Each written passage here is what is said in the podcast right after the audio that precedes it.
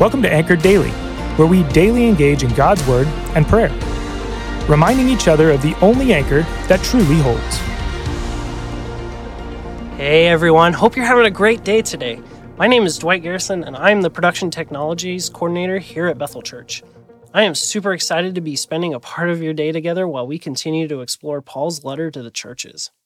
As you could probably tell throughout this book, you can see that Paul was hurt for the struggling church of Corinth and was seeking for the ways to preserve the unity for the believers. The church had taken his advice thankfully, but at the same time, Paul needed to counter the criticisms about the personality and the legitimacy of him and his apostles.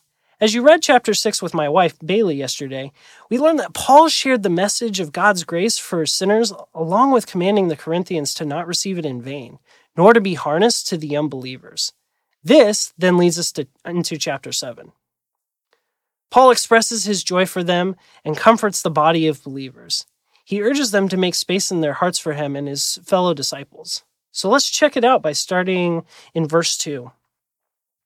Make room in your hearts for us. We have wronged no one, we have corrupted no one, and we have not taken advantage of no one.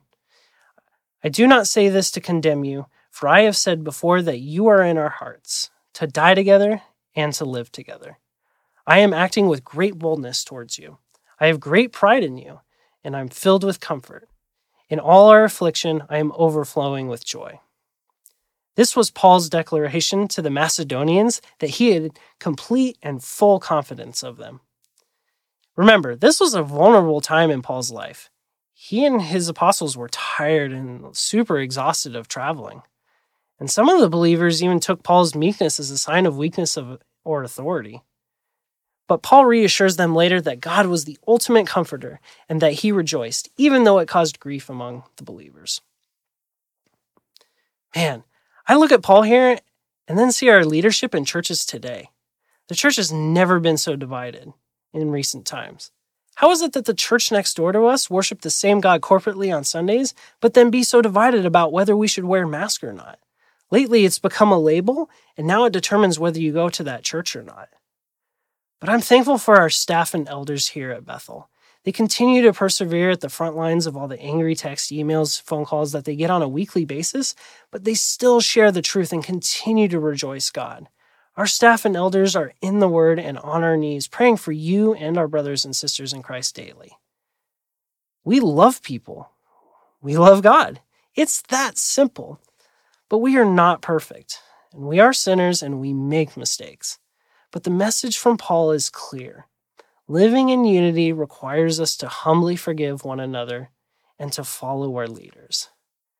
I have been blessed, and I'm sure you have too, to be walking in unity with our pastors weekly as they've been preaching about in Ephesians. And I think we need this more than ever. Let's pray. Jesus, you are our Prince of Peace. And you prayed for unity in the body of Christ, that we may be unified in love, just as you are united with the Father in love. Please give your children the desire to love one another as you have loved us, and let the world know that we are your disciples by our love for one another. Give us a hunger to live in union with each other, and may we be united as one in the bond of peace and fellowship in the Spirit. We ask these things in your name. Amen. Thanks for joining us today.